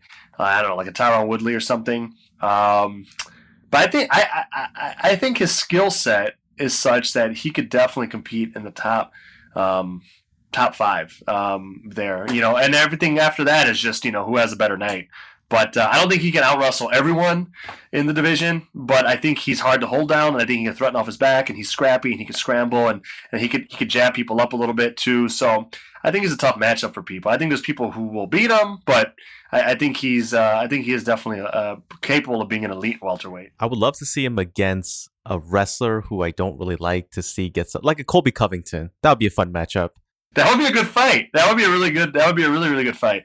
Um, yeah, it'd be interesting to see. Uh, be interesting to see if he could submit. I'm really interested to see if anyone could like submit. You know, Colby. I think I'm assuming most people are not going to be able to keep Colby off of them. Yeah, they're going to fight off the cage and off their back. And I wonder if anyone's good enough to to create scrambles and and um, and do with submissions or to deal with his conditioning. Mike Brown, Colby's uh, uh, head coach, has told me, and he's you know he's coached I mean, he coaches a ton of amazing fighters and amazing condition fighters and world championship level fighters.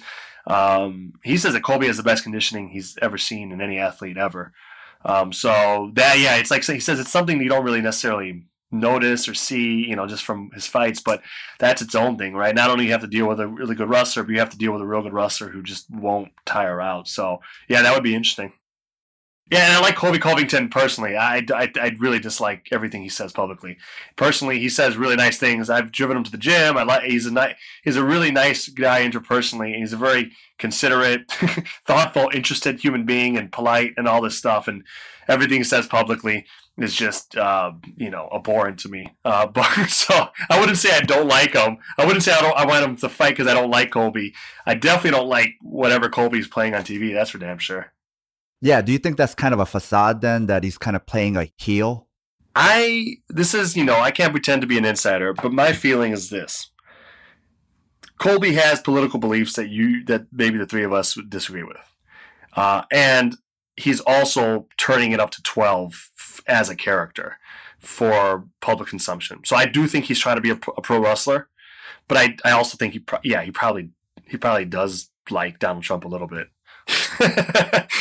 that's about as that's that's my best guess. I think I think we would probably have some some some debates with him on important matters, and that would make you maybe make us not like what he stands for. But I just I, I think the whole being an asshole. I think that's something he's trying to do and trying to be because he doesn't seem like one, and I haven't heard he's one in the gym. But I do think that stuff has consequences. You know, even if you're doing it for a show, it's you're not an actor. You know, it has consequences. You actually wrote about it in your Conor McGregor piece where Conor had to whisper to Khabib, it's just business. That's right. So I wonder if Colby will ever get in there with someone like uh, Kamaru Usman, where if the Nigerian nightmare just takes him down and starts wailing on him, and then he just says like, "Hey man, it was just a, it was just hype. I'm just building it up." Usman's not going to take that lightly. No, right? People don't. And and if you were if you were doing it for show and you're fighting someone for whom this is not a show, you don't want to be in that fight. I don't care what your skill set is. If, if this is a game to you and you go against someone who would never consider this a game, you're in over your head. You know, in some deep, deep fighting sense, you're in over your head.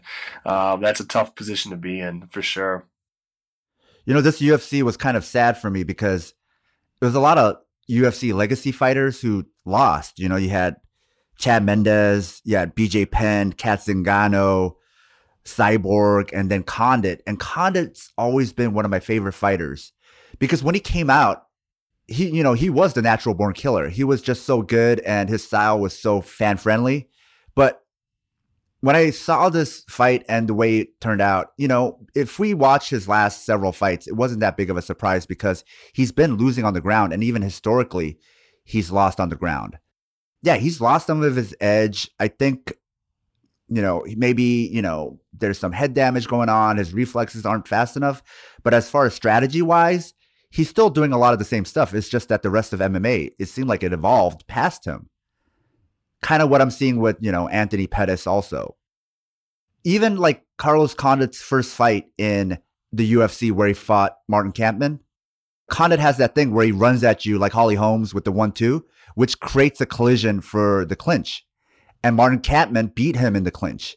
And he always still fights like that. So he runs towards grapplers and they grab him and then they take him down and they control him.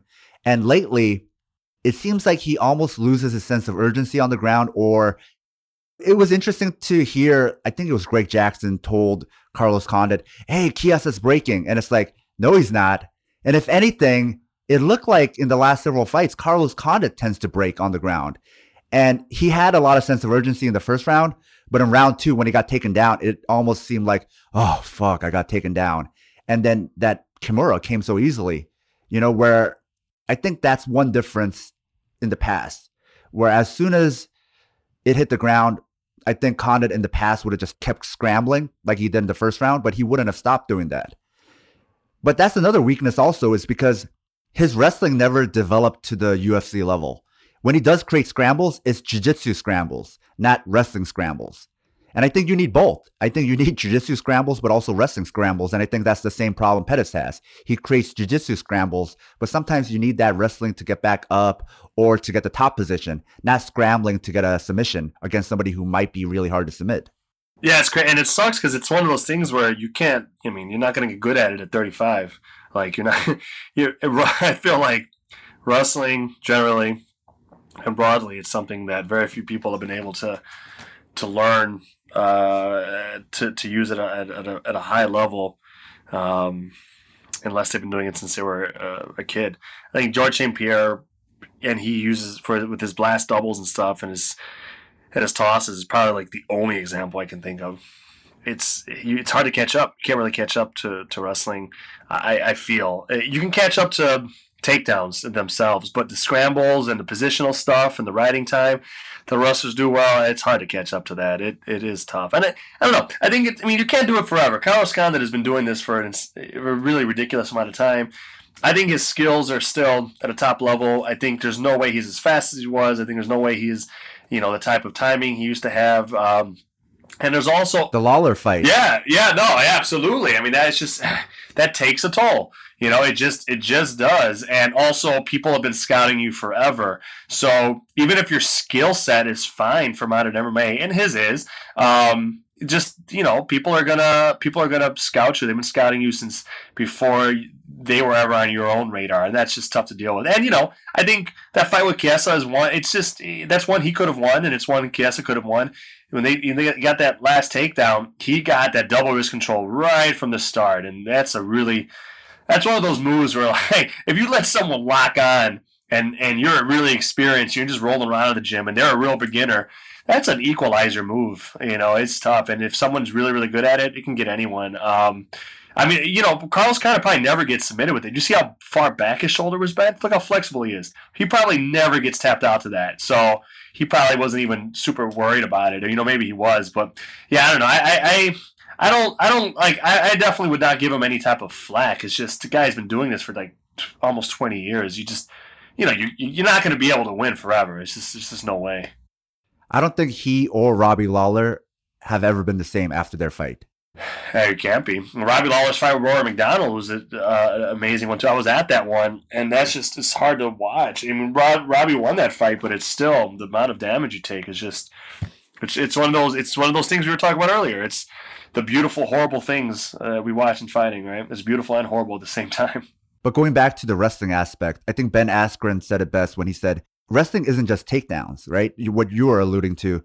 There's a lot of ground fighting that people don't see. So Ben Askren he kind of abandoned some of his wrestling outside of his takedowns in his early fights to try to do jiu-jitsu and he had a lot more struggle and then he brought back his jiu-jitsu ground fighting to mix in with his ground and pound and he's become that much more effective and that's what i noticed that was lacking in carlos condit and some other mma fighters who don't understand those aspects but jon jones against alexander gustafsson the same thing where Gustafsson has gotten good at takedowns himself and takedown defense. But once it hit the ground, people are talking about how great of jiu-jitsu it was. But I felt I felt like it was more of that kind of invisible wrestling that Ben Askren talks about, where immediately, yes, it was half guard, but it was more like he was leg riding him to get that ride time. He even said if he's on the ground more than 30 seconds, he starts to wilt. And then he uses that quarter Nelson and he was breaking his arms down instead of immediately going for the back. Like jiu-jitsu, from there, you immediately jump to the back. And instead, he wasn't doing that. He was breaking his arms down. He was making sure he was flattened out, that, that he couldn't build his base and get back up. And then he quarter Nelson him. And then from there, it was all academic. That's where the ground and pound came. And I was like, is he going to go for the choke? Is he going to finally switch from kind of invisible wrestling to jiu-jitsu? And it's like, nope, I'm going to pound him out just like Ben Askren would have. And I think that was the difference is Gustafsson probably has, like, if they just rolled for submissions, they could have had a much more competitive fight. But he can't catch up to the level of wrestling that Jon Jones has. No, I think that's right. I think you're. I think you're right. Uh, you know, he has to keep it away from. He has to keep the fight away from that realm. Everyone does because you can't. You're not going to win that with Jon Jones.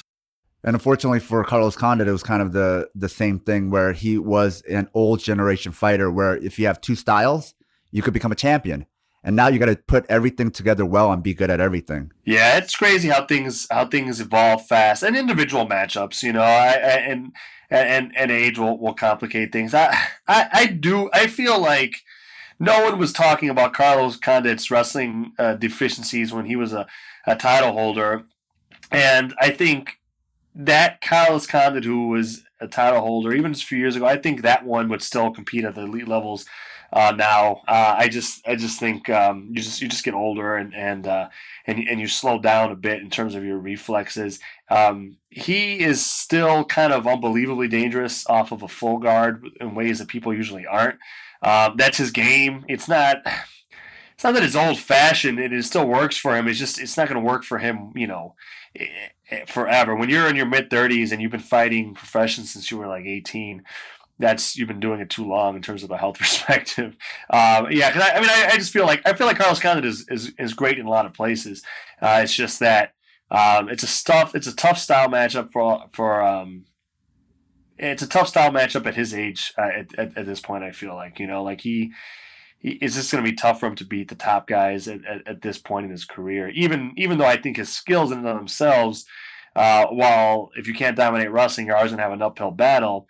I think they're those sufficient. I just think it's the it's the mileage that eventually takes its toll. I think over time, people always say, "Well, fighting has evolved." It's like yes and no. Human mechanics and your body doesn't change all that much. Sometimes with age, just comes your neural links slow down and certain things that used to be able to fire really quickly aren't quite there anymore. And like you said, there's enough footage of Carlos Condit out there so you know what he's going to do next. Like, oh, from the close guard, he's going to go for an armbar from this side. And Chiesa might have had time to say, okay, let me just try to use my legs to just create leverage so I could pull my arm out. Normally, maybe five years ago, it might still be quick enough that yeah. even if you knew what to do, you couldn't execute it quite on time. But with time and Carlos's hips maybe not being what they are and slowing down even just a second is more than enough time for Chiesa to be like, oh, I'm out of there. Oh, I'm scrambling back up. That's what I'm guessing. It's not even age because Carlos Condit isn't that old. It's miles. It's the miles on his body. Yeah, exactly. For a young man, he has exactly. a lot of miles on his body. And especially when you're like him, where you don't have the wrestling, so you have to play on bottom, he doesn't have the same knees anymore. So his leg dexterity on the ground, if you look at his hip work, like before, he used to be able to get them into close guard, but he's not able to. Sw- I noticed that he wasn't able to swivel his knees like he used to be able to. So he kept getting caught in where one leg was up to do close guard, and then the other one was smashed into butterfly. And in the past, he used to be able to just relying on knee dexterity alone. He didn't even have to do the the shrimping. Just knee dexterity alone, he would be able to swivel that leg out. And this time, he just couldn't do that. And I've heard BJ Penn say the same thing. He doesn't even like fighting on the ground anymore in an MMA fight because he can't even he can't bend his knees the same way. And so much of his guard previously relied on his leg dexterity and flexibility. And so with that gone, you know, you don't have that time in an MMA fight, in a five round fight to do the old school, you know, old man guard where you kind of cook him in your guard for like 10 right. minutes and then you can submit him with pressure and skill. That's still deadly effective in the dojo but if it took you four minutes to get somebody in the ground and now you got a minute to do something yeah. like that, you know, you you have to rely on a lot of agility and athleticism. I think absolutely, you know, Carlos Condit had a terrible knee injury a couple years back. So I think also it's the miles on his body. He can't he can't be as dangerous anymore because the things that made him dangerous that relied on that athleticism, that athleticism isn't there either. I think that's that that seems right to me. I agree and there's no shame in it, right? We're not criticizing him. It's just that's just because he's been doing this at a high level for so long. You get those miles. That's a badge of honor. So, you know, he can't do it forever, unfortunately. And he's still a great fighter and he's still effective. But I think that if there's been a drop off, I think that would explain it. Yeah, it's like fighters like him or Dominick Cruz. You're just hoping they figure out, you know, maybe it's better to retire while you can still walk and be athletic with your family than you know be a 60 year old in a wheelchair yeah, I know, I know. It's tough. I mean, you know, people like that, they're, they're smart, or they have educations, they can do other things, but at this point, they probably don't feel like there's anything they would want to do. So you're you're an old fighter and you're a young man or, or woman, and now you got to figure out like because you know, no matter how many millions upon millions you've made for your um, not employer, but the person who real checks you as an independent contractor, um, you don't have enough to retire on. So it's a tough. I think that compounds an already tough decision to walk away. It's just financial necessity. Well, I think this is a good way to end the show. How can people contact you? They can find me on Twitter uh, at Elias Cepeda, which is E L I A S C E P E D A. That same spelling. If people want to write me uh, a letter, E L I A S C E P E D A, writing at gmail.com. Uh, I always get letters there. I try to respond to as many as I can. Uh, so yeah, I, I, I, check out my DMs. Uh, check out my mentions. I'm, uh, my mentions. I'm not as active in Twitter as I as I probably should be, but if you holler at me there, I'll probably see it. Thank Thanks, you, Elias. Take care.